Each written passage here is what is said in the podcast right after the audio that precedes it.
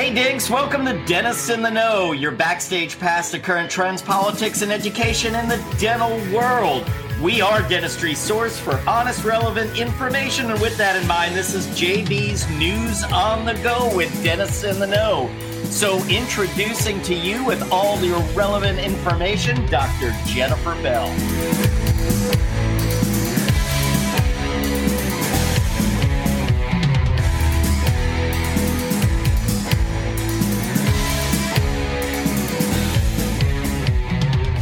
Hey, Dinks. Well, I had to record the news on my own tonight because we had such a phenomenal guest from Spear Education, Dr. Ricardo Mitrani, that we ran out of time and didn't uh, get to the news. So we didn't want to leave you without a little news to head into the weekend. So, with that, this is the news. It's been an interesting turn of events over the last few days, I'd say over the last seven days.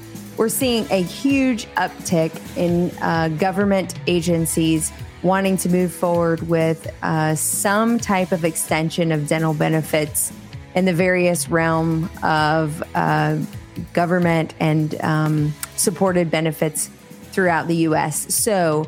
Uh, November 15th, we saw a um, communication come out about wanting to include dental health benefits for ACA for those who are receiving their benefits on the exchange. And then just this week, we saw another notice come out uh, from the federal government about wanting to increase the opportunity for non pediatric benefit in Medicaid.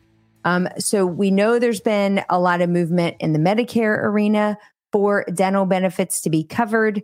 Now we're seeing a push for ACA to offer dental benefit as well as Medicaid.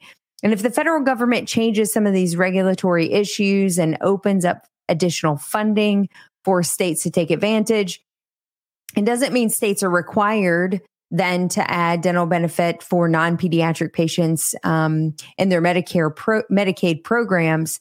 But if there's increased federal funding, we would expect that you would see an uptick in non pediatric dental benefit being offered by the states. Some states currently do offer adult benefit, um, but not all. And so we're seeing some movement. I just find it really interesting that there's multiple uh, open comment periods have come up now, uh, trying to push forward with dental benefits in several different areas of government uh, mandated, government controlled insurance. Um, so again, that is uh, trying to increase or, or excuse me, provide dental benefit in uh, on the exchange and then also in um, Medicaid programs that are being offered within the states.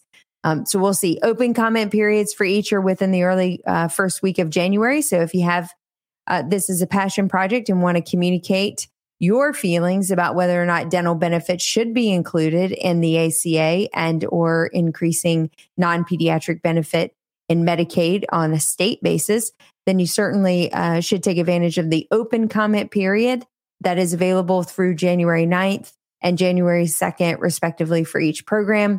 You can do uh, a search on ADA's website or in drbicuspid.com, who both um, notified um, different entities about these changes that could potentially be coming up.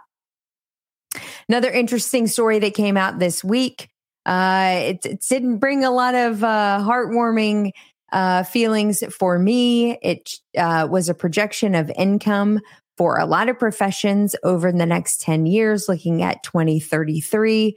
While most saw an overall increase in income, the increase in income related to the uh, normal inflation rate, which the normal inflation rate in this particular study was 2.17, um, which we're currently seeing far in excess of that dentists will experience actually a decrease in their overall hourly rate by $13.72.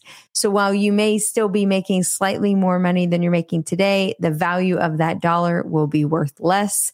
Therefore, how far your money will go uh, will not be increasing. I really want to see additional information from this study about whether or not uh, support staff and personnel for the dental office will continue to go up because that will be a really interesting kind of correlation. If dental hygienists, dental assistants, and front desk staff we'll continue to see increases overall, even against inflationary adjustment uh, over the next 10 years. And dentists see nothing but decreases against inflationary adjustment over the next 10 years.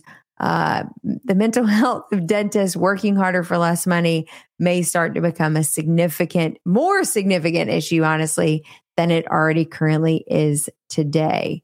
And with that, that's the news. So, gang, that's it for today's show. We want to thank you for tuning in, but more importantly, we want to thank you for being a part of Dentists in the Know. I'm Dr. Jeff Horowitz. I'm Dr. Chad Duplantis.